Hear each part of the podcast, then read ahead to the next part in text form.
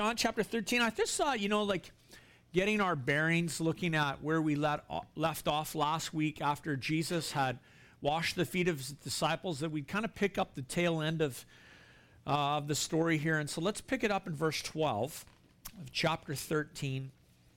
And I'll read through till our text this morning, which starts in chapter 21. So verse 12 says this When he had washed their feet, he put on his outer garments and resumed his place.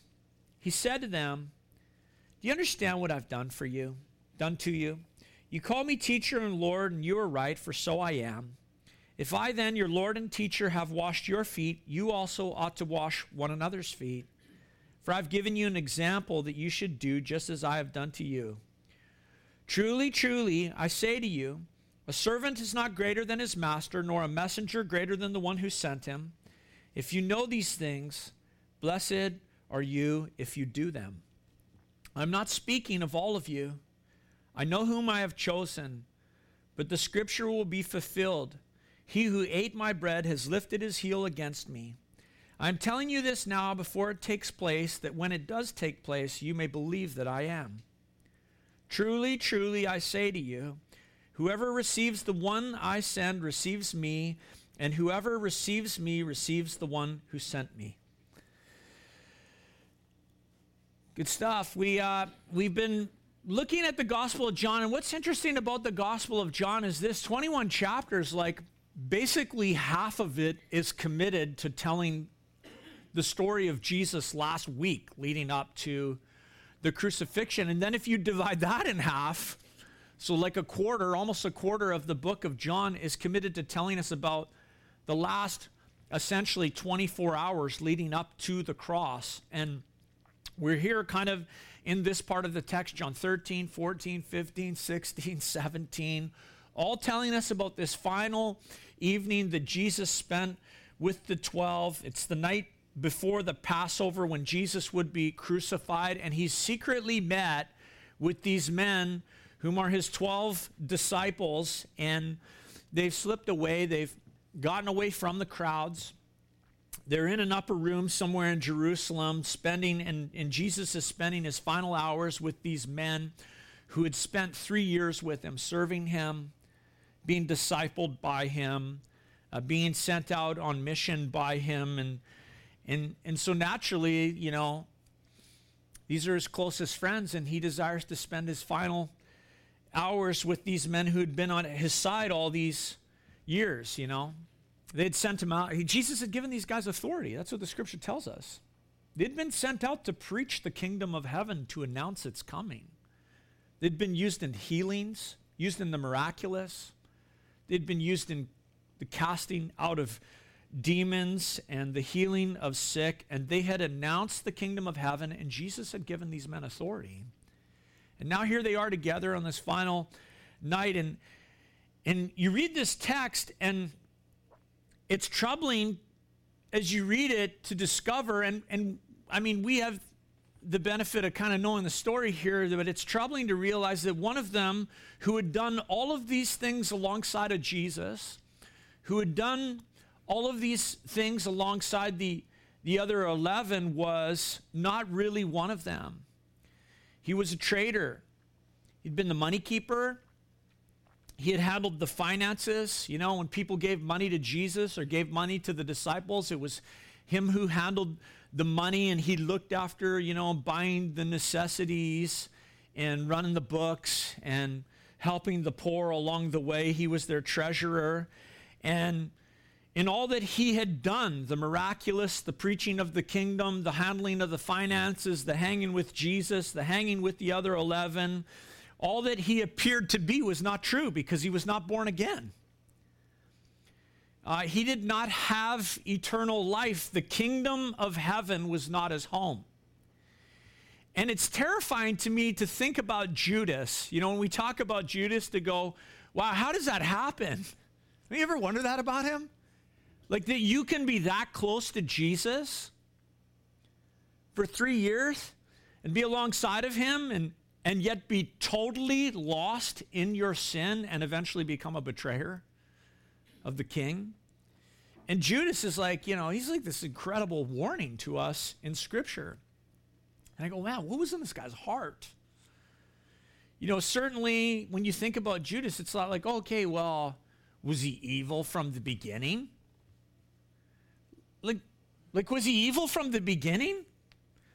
I don't think so. I think I think Judas was like a sinner like you and a sinner sinner like me. Was an ordinary man, and he let Satan have a foothold in his life. He was one of the 12. Jesus had chose him. Jesus, this very night, like we saw last week, Jesus had actually got down on his knees in front of them and washed his feet. And after washing his feet and the rest of the 12, as we just read, Jesus put on his outer garments, he resumed his place. And this is Judas in their midst. And so Jesus says to them, I've given you an example that you should do as I've done for you. If you know these things, Blessed are you if you do them. But then Jesus goes on to tell the 12, hey, and by the way, there's a traitor in our midst. And and yeah, they knew this. They knew this. There was enemies on the outside. I mean, like everybody, they've recognized that now that the, the leadership of Israel was against Jesus. In front of them were men, enemies who they could identify, whom they had been avoiding over different periods of time, who were plotting to kill Jesus. And we can understand that as we read the Gospels, that, that there was enemies in front of Jesus and the 12. But Jesus identified on this night, the night that he would be betrayed, that there was a traitor in their midst. And Jesus did this. He quoted Psalm 41, verse 9, where David recorded that there, there was a man who had eaten bread with him, who had shared his table, and that man had raised his foot against him and kicked him. That's how David described it. David was betrayed by a friend, a man who had been at the table with him. And the son of David, Jesus, the son of David, was going to have the same experience. And so Jesus told him the same thing that happened to my ancestor David is going to happen to me. One who has been eating my bread is going to lift his heel against me and he's going to kick me. And it's not going to be an enemy in front that you can see and that you can identify and you know is coming. Rather, it's going to be like one who stabs you in the back. One who should be with me will kick me. He says, I'm telling, look at verse 19. He says, I'm telling you this now before it takes place, that when it does take place, you may believe that I am. You know, I was just thinking about betrayal. The thought of betrayal is devastating, right? Like maybe you've gone through some sort of betrayal in your life at some point in time or whatever it is. Betrayal is devastating. And the thing that is devastating about betrayal is that it's like being stabbed in the back. It's like, it's not the enemy in front of you, it's someone who's on your side. It's like a friend, it's someone close to you, it's, it's someone who's on the inside and what you don't know is that they're an enemy when they betray you because you've, you've trusted them. You've counted them as a friend. And that's the thing about betrayal is that it's like a blindside. It's a stabbing in the back. And such a betrayal has the ability to just like rock you to the core of your life. How could I have never seen this guy? How could one who was my friend, how could one whom I've, I've loved. How could one whom I've sat at the table with do this to me? How could I have been so blind? And betrayal can rock your confidence. And the disciples, I think about the, the 12, they, they have a mission that they're about to begin. They didn't, they didn't comprehend, they hadn't come to grasp that, that Jesus was the cornerstone and they were the foundation upon which the church would be built.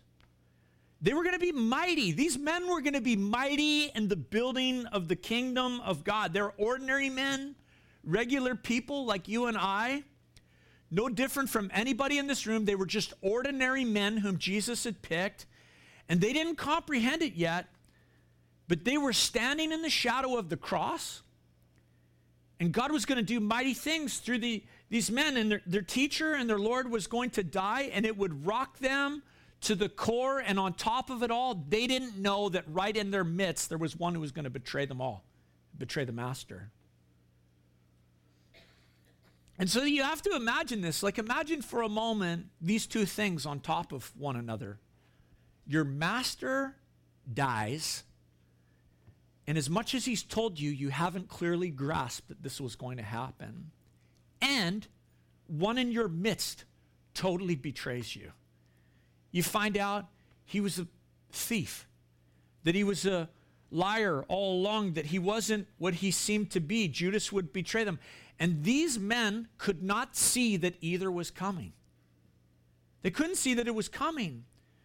So Jesus told them to protect them. That's what, that's what the text tells us here. That he wanted to protect their faith, that he wanted to protect their confidence eh, in him. He said, I'm telling you this before it happens so that when it does happen, you will know that I am. You'll know. I want you to know that's a divine title that Jesus applies to himself. That I am who I am. Jesus is telling them, I'm God. I know what is going to happen beforehand, and I'm telling you so that when it happens, you'll know I am. It's like he's saying, you know, when I when I'm betrayed, you'll be surprised. It's going to catch you off guard. It's not going to be what you suspected. But you don't need to allow your spirit to be, you know, destroyed. You don't need to allow, you don't need to have your confidence in me shattered because I've told you these things beforehand and I am who I am. You're my royal ambassadors. I want you to be confident. This is what this is about. This is about the confidence of the disciples. Jesus actually says in verse 20, Truly, truly, I say to you, whoever receives the one I send receives me, and whoever receives me receives the one who sent me. He's saying this don't let this dreadful, awful, tragic thing that is about to happen destroy your confidence in me. Don't let it destroy your confidence in the call of God that's upon your life. Look, these, these men needed to know that Jesus knew all that was coming because, because they didn't see it coming. And they needed to know their confidence in him could be secure, that it didn't need to be destroyed, that Jesus could be trusted. In fact, Jesus was going to use this betrayal to bring forth the glory of God. And you know, I just think about the enemy of our souls, the evil one. You know, he loves to take the betrayals that happen in our lives, the disappointments. He loves to get his hands on the unwanted surprises that we've had happen. You know, the things that we couldn't control, the things that were like just, wow, I didn't see this coming, the knife in the back or whatever it is. And the, the enemy loves to take those and say, see, see, where was Jesus? He doesn't really love you. You can't really trust him. Jesus isn't really worthy of your trust. Look, the call of God on your life, it's not real. You know, it's just like you, you made it up. It's not.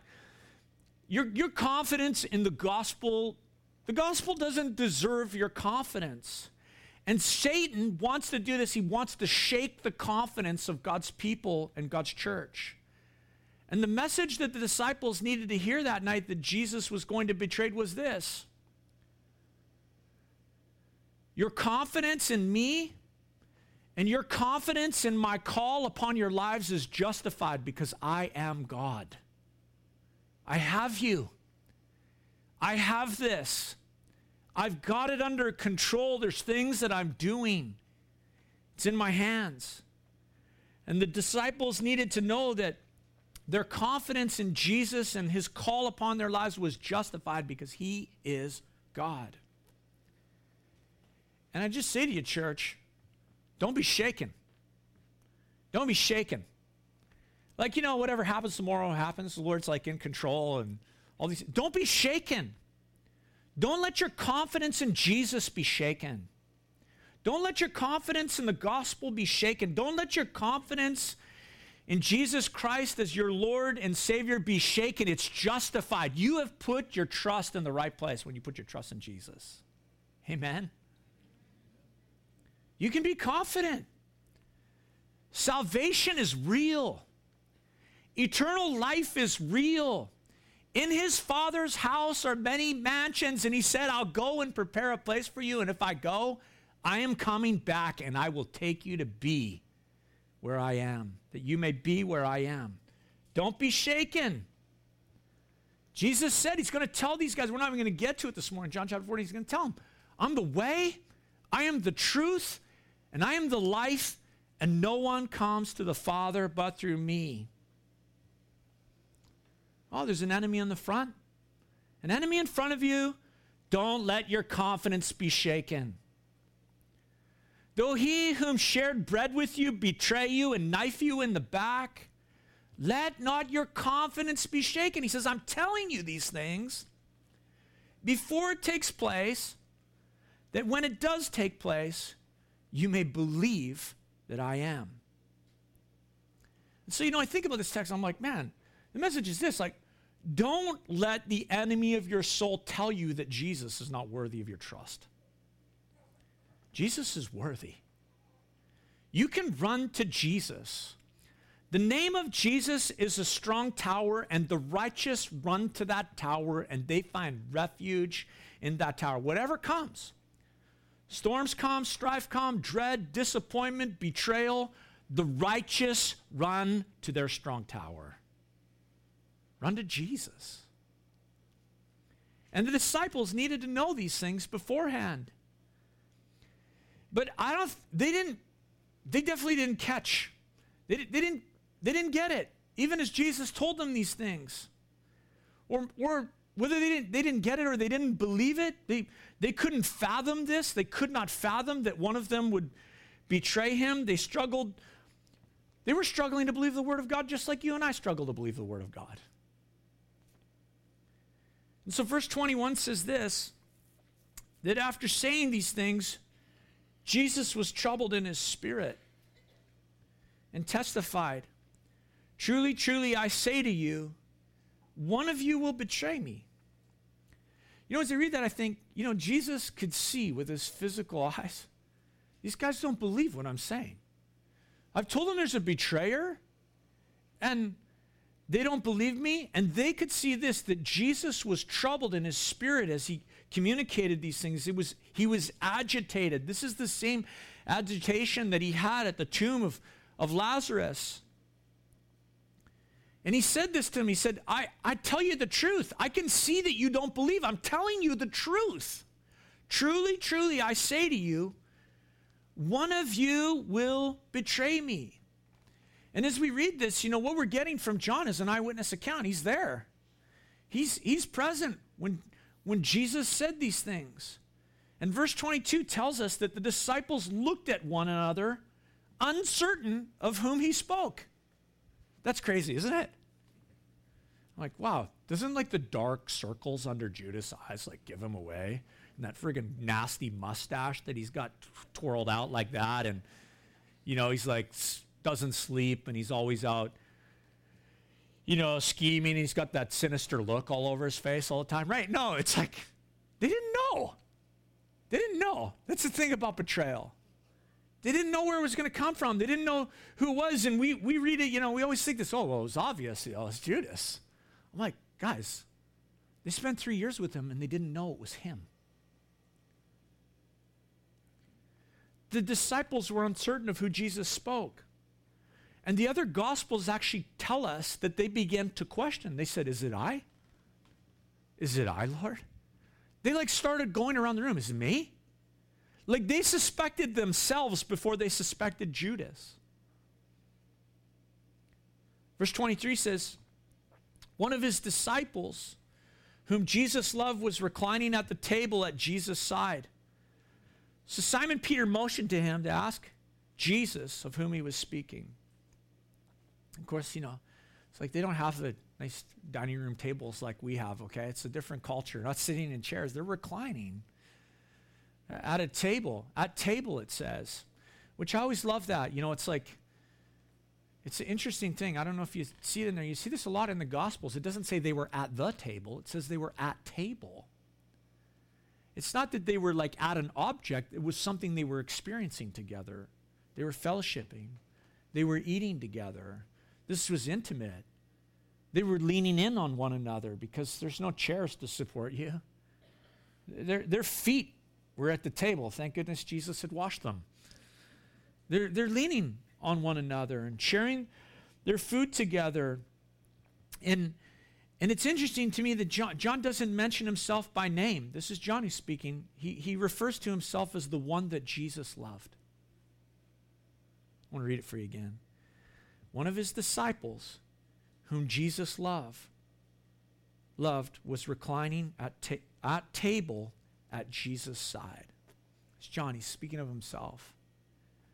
Doesn't mention himself by name. He says, I'm the, the one whom Jesus loved. I was thinking about that. You know, I've never like referred to myself that way. Have you ever referred to yourself that way? The one whom Jesus loved. I, you know, I, I like tend to think about myself and go, oh, that's the, the one that Jesus tolerates. you know, I think about you and I think, oh, you're the one that Jesus endures. No, just kidding. or, you, you know, you know, Jesus like looks at me or we feel like he looks at us and goes, well, I guess, you know, that's the one I'm stuck with, you know. He's not the brightest, he's not the quickest, but, you know, I'll do what I can with this slow learner. No, look at what John says. You know that Jesus loves us, that Jesus loves you. John recognized it. Jesus' love for him formed the identity of his life. Jesus' love for him was the source of his self worth. Jesus' love for him gave him an understanding of his value and his purpose. Jesus loved him. And Jesus loves you. And that can be the source of your identity and your value and your purpose, the love of God for you. And you know, just like the enemy wants to come and rock your confidence in Jesus and his gospel, he wants to come and do this too. He wants to rock your confidence in the love of Christ for you. He'd love to undermine your confidence in the love of Jesus. He'd have you think the Lord is tolerating you. The Lord's putting up with you, but that's enough, you know. One more time, you're done. You know, he'd love you to think that, you know, your value, I don't know. You know how he comes. He wants to shatter your confidence in the love of God. The enemy would have you think that the Lord is putting up with you, and like an unwanted guest, you know, often we're doing this, we're stabbing ourselves in the back. You don't need Judas. And I'd say to you this morning, man, like, let it be settled in your heart. Tear down the arguments of self doubt and the lies and the work of the evil one. Settle it in your heart. The lies of our enemy are not true. Jesus Christ loves you. God loves you. God sent his one and only Son to save you. And I think, like John, we should refer to ourselves as the ones that Jesus loves the one whom Jesus loved. There's Johnny's leaning against Jesus at table. And so Simon Peter gives him the signal. Ask him. Find out. Who's he talking about? Who is the betrayer? So we read in verse 25. So that disciple leaning back against Jesus said to him, Lord, who is it? Jesus answered, It's he to whom I will give this morsel of bread when I have dipped it.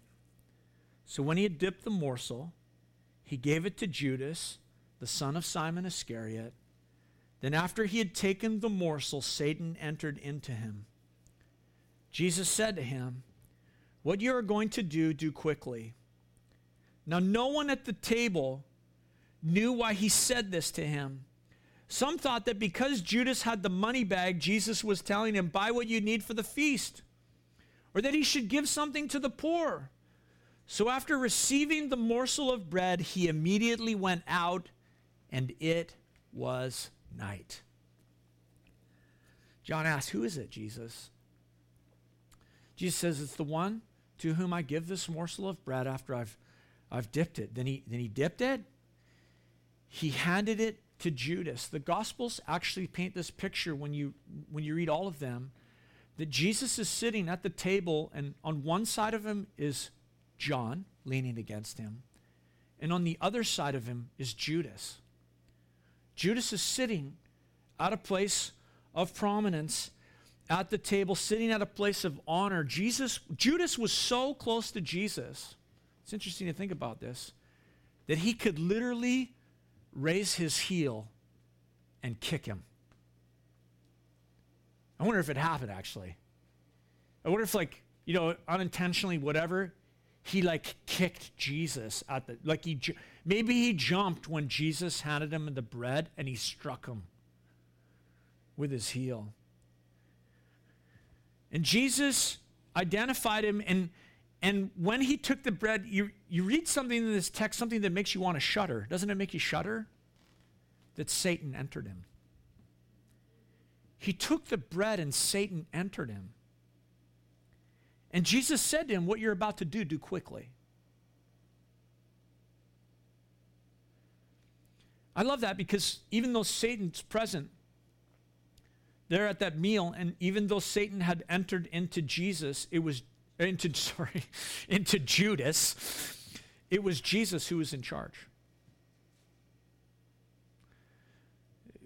It was all unfolding on the Father's timetable. And before the disciples even realized what was going on, Jesus commanded Judas, get out, get out of here, and get on with it. It was a command. This is a command. The disciples hadn't clued in yet. You know, they, they, they still held Judas in high regard. Text tells us, John's telling us, you know, imagine the conversations that they had as they put this puzzle together later on. said, man, I thought he was going out to like get some stuff for Passover. Yeah, I thought Jesus was sending him out to like give some money to the poor or something. As Judas was the financial treasurer among them, and he looked after, you know, the money bag. So it must have had something to do with that. But John noticed that when Judas went out, that it was night. Did you catch that in the text there? It's interesting that John says that. It was night.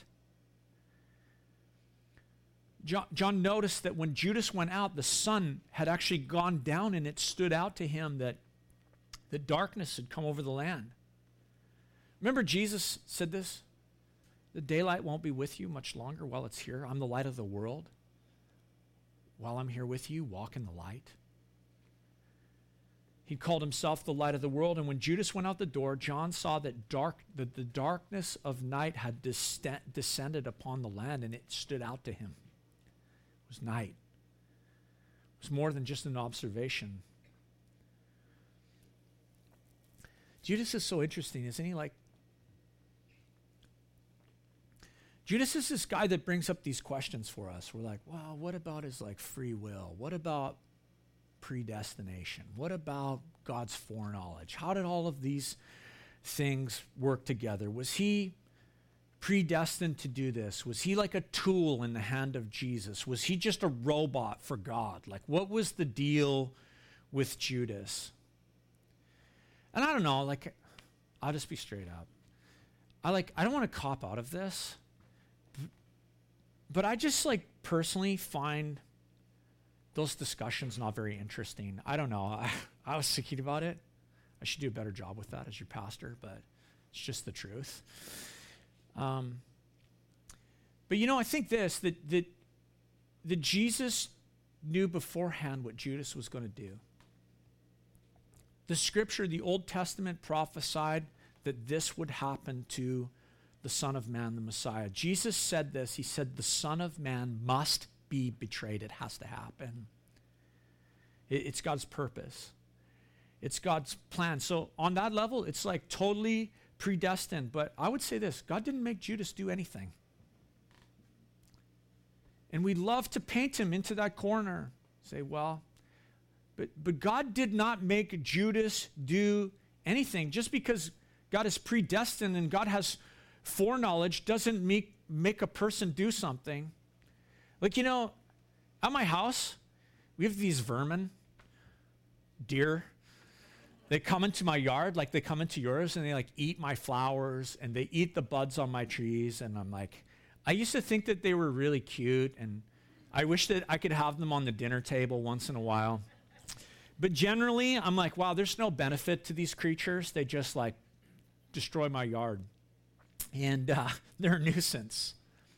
And we have a seven pound dog, Molly, who thinks that she's 70 pounds. And, you know, sometimes the deer come into our yard and I see them before Molly's seen them. And uh, with my foreknowledge, I know how this is going to play out. Okay? If I let her out the door, she's going to chase those deer and go down the street. If she's at the glass door and she spots them, she's going to bark, she's going to huff, she's going to puff, she's going to prance around our house like she's like a beast. If the glass door is open, she's going to go out on the deck. Some of you seen her do this. She goes through the spindles of our deck and out onto the woodshed roof, and she stands at the edge of the roof and barks at the deer. Look at, I know what she's going to do beforehand, but did I make her do it? No, I didn't make her do it. I just knew. I also know this there's lots of things that I know are going to happen beforehand. Like, I know the sun is going to come up tomorrow. Do I make the sun come up? I'll make the sun come up.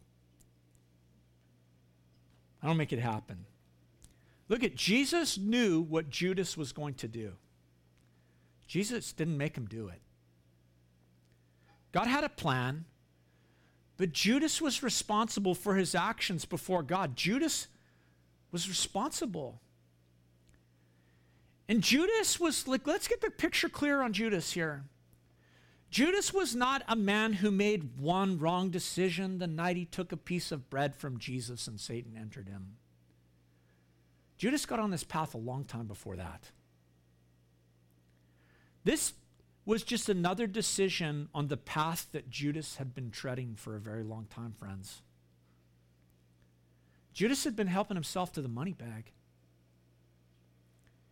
He, he had complained about perfume that was poured out on Jesus' feet, and he masked the whole thing with his concern about the poor. But the truth was, he was a greedy man.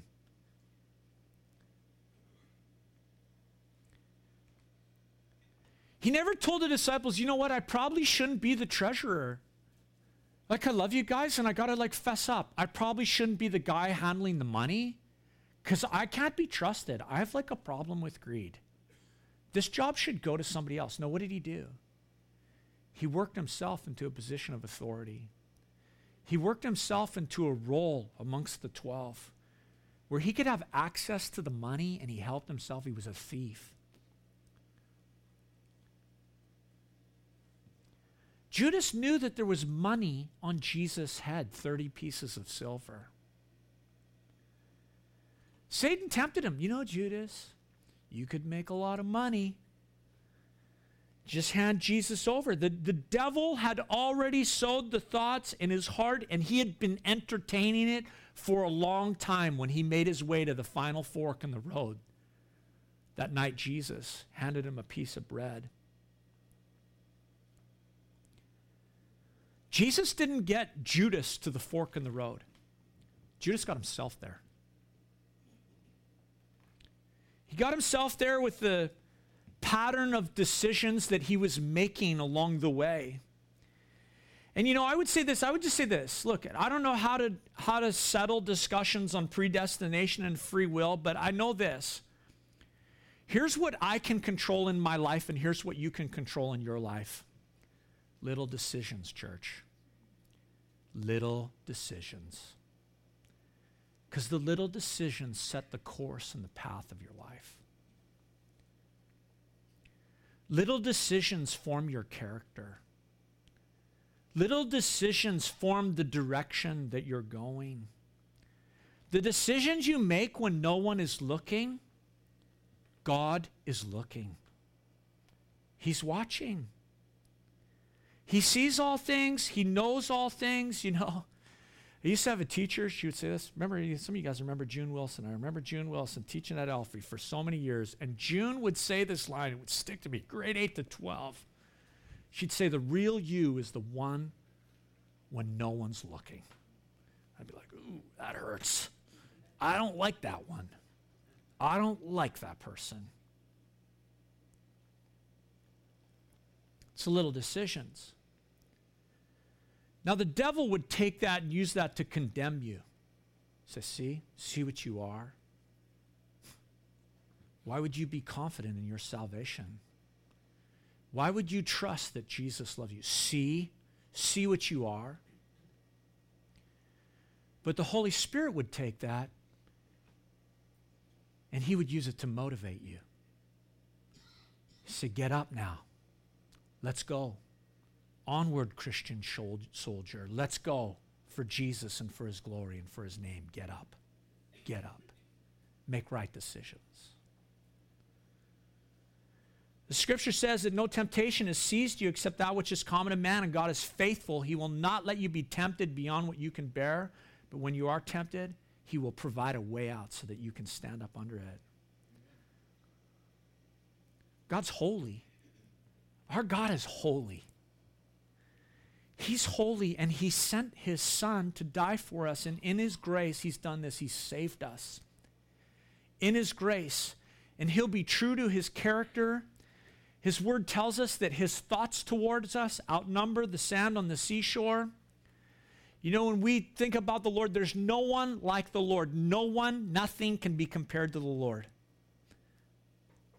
He's holy, and yet he does this. He calls us to be like him. Says, Be holy as I am holy. And we have his spirit, and we have his word, and we have one another. And it's the little decisions that make our character, and God's word says that He's provided everything we need. Everything you need for life and for godliness through your knowledge of Him who did what? Who loved us. That's what the word says. Through your knowledge of Him who loved us. And Jesus loves you. You are the ones that Jesus loves. You can refer to yourself as John referred to himself the one Jesus loved. What this text tells me is this now live like it. Live like you're the ones he loves. And it happens in the little decisions. You know, John, I think about John or Peter or Andrew or any of these knobs that were around the table. They were not perfect men. They were not perfect people. They were ordinary. They were regular. They were backwater, most of them. Flawed. And Jesus knew it, and he loved them, and he took them as his own, and he did an awesome work in them, just like he wants to do in us. Verse 31 says, When he had gone out, Jesus said, Now is the Son of Man glorified, and God is glorified in him. If God is glorified in him, God will also glorify him in himself and glorify him at once. Little children, yet a little while I am with you. You will seek me, and just as I said to the Jews, so now I also say to you, where I am going, you cannot come. I read this, and you instantly get this sense that when Judas left, something in the room changed, like the atmosphere changed. On a human level, like Judas is about to unleash disgrace, humiliation on Jesus, but Jesus said, you know, well, God's plan. God's plan was that the Son was about to bring glory to the Father, that the Father was about to be glorified, and Jesus was the one who was going to glorify him. And Jesus speaks to the disciples here, and all of a sudden there's tender care. Look at what he calls them. He calls them little children. grown men, working men, calluses and all, little, little children. Yet a little while I am with you, you will seek me, and just as I said to the Jews, so now I also say to you, where I am going, you cannot come. Look at verse 34. I love the great verses. A new commandment I give you, I give to you, that you love one another. Just as I have loved you, you also are to love one another. By this, all people will know that you are my disciples if you have love for one another. So Jesus says, guys, my kids, man, my, my children, I'm not going to be with you much longer. So I want you to do this. I want you to stick together. You stick together. You love one another. Uh, this, I'm commanding you. This is a new commandment. Stick together, love one another.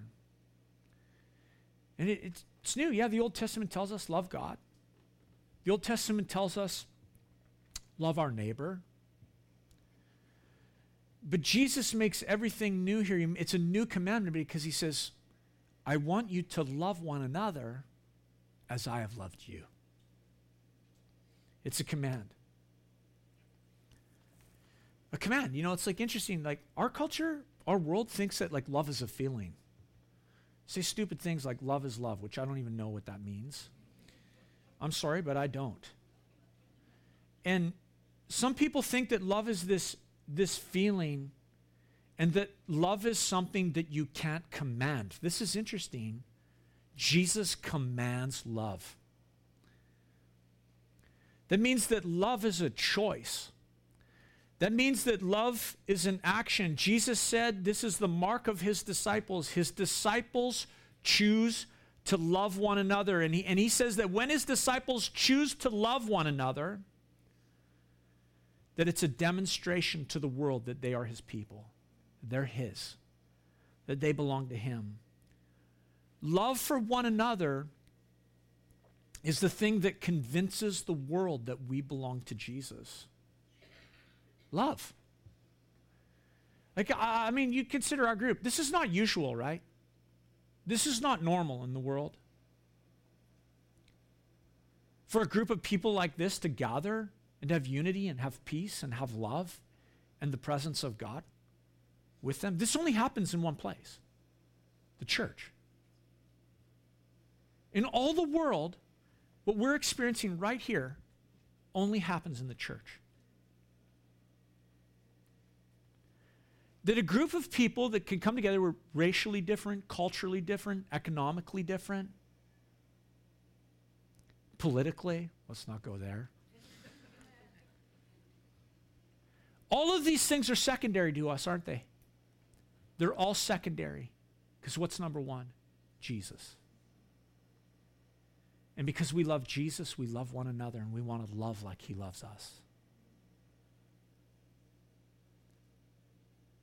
We love Jesus and we choose to love one another as an, as an act of obedience in following the commands of the Lord. And it's, it's not manufactured. Look at what you experience here with the love of God's people is not manufactured. It might not be perfect. Look it's not perfect. Let's, let's be honest.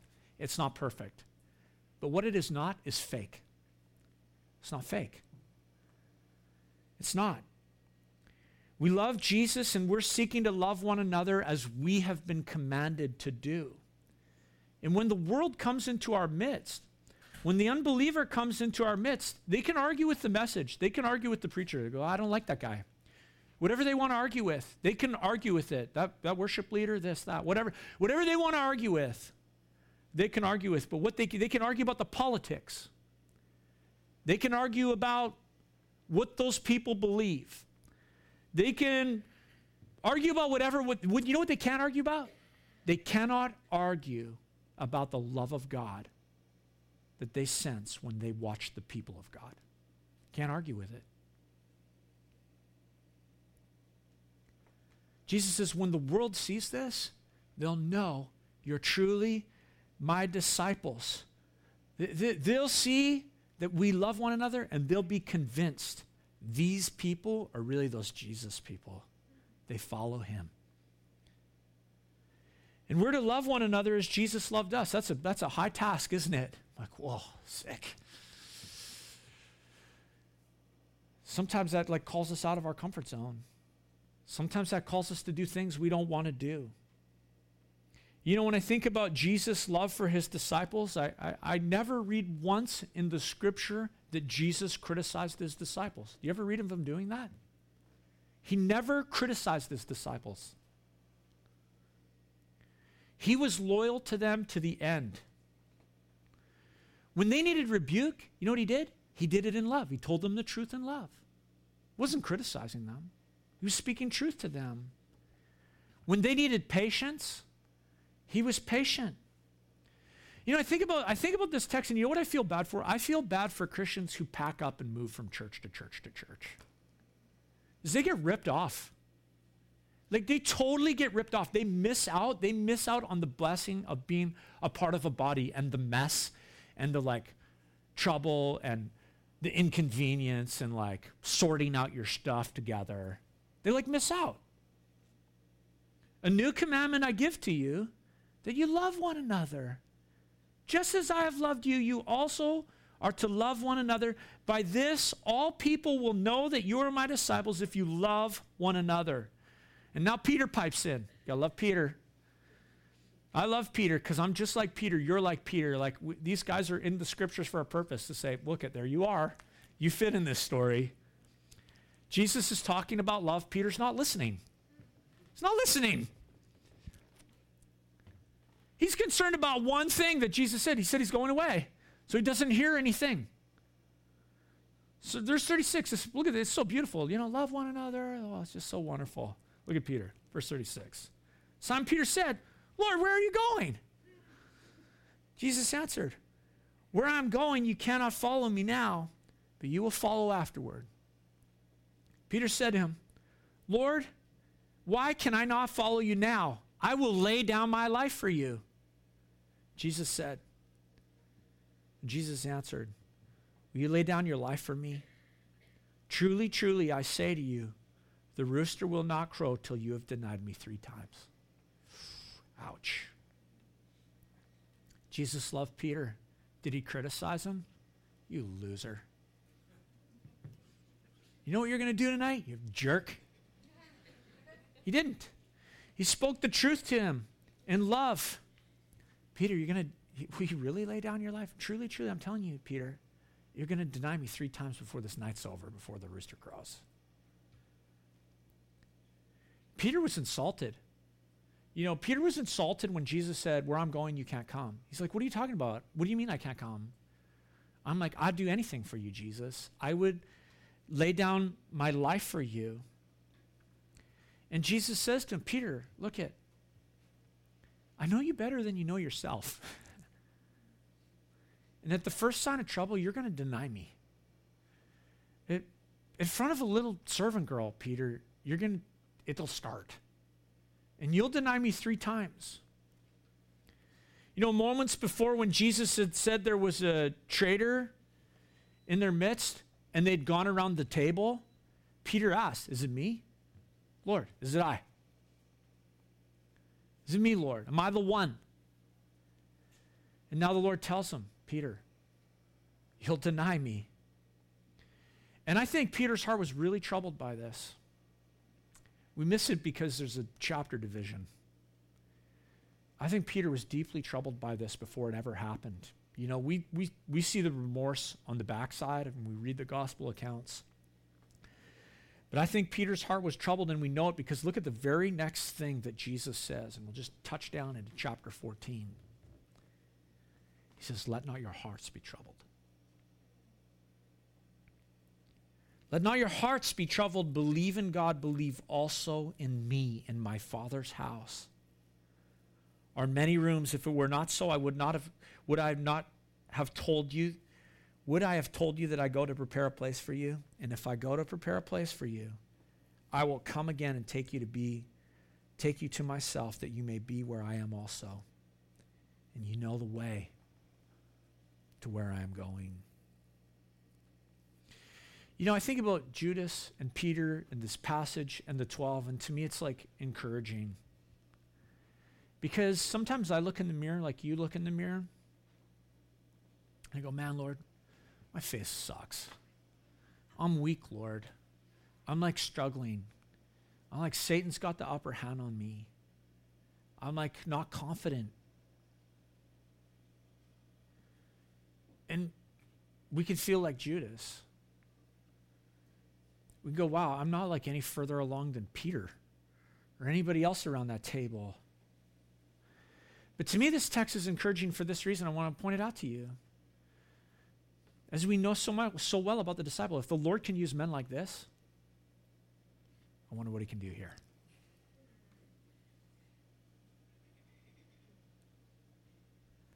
Peter afraid to speak. Jesus says, Peter, I'm going to make you a rock. It's the little decisions, friends. It's the little decisions. And you know, if I'm making decisions, if you're making decisions and choices like Judas, say to the Lord, Lord, I need you to get me on track. Get me on track, Lord. Lord, I know what those things are. I repent of it. I turn from it, Jesus. If you're like Peter, and Lord, I'm weak, please do not leave me to myself. I need you, Jesus. I need you. I want to follow you. I want to be your disciple. I want the world to see that I love you and I love your people. Would you guys stand with me?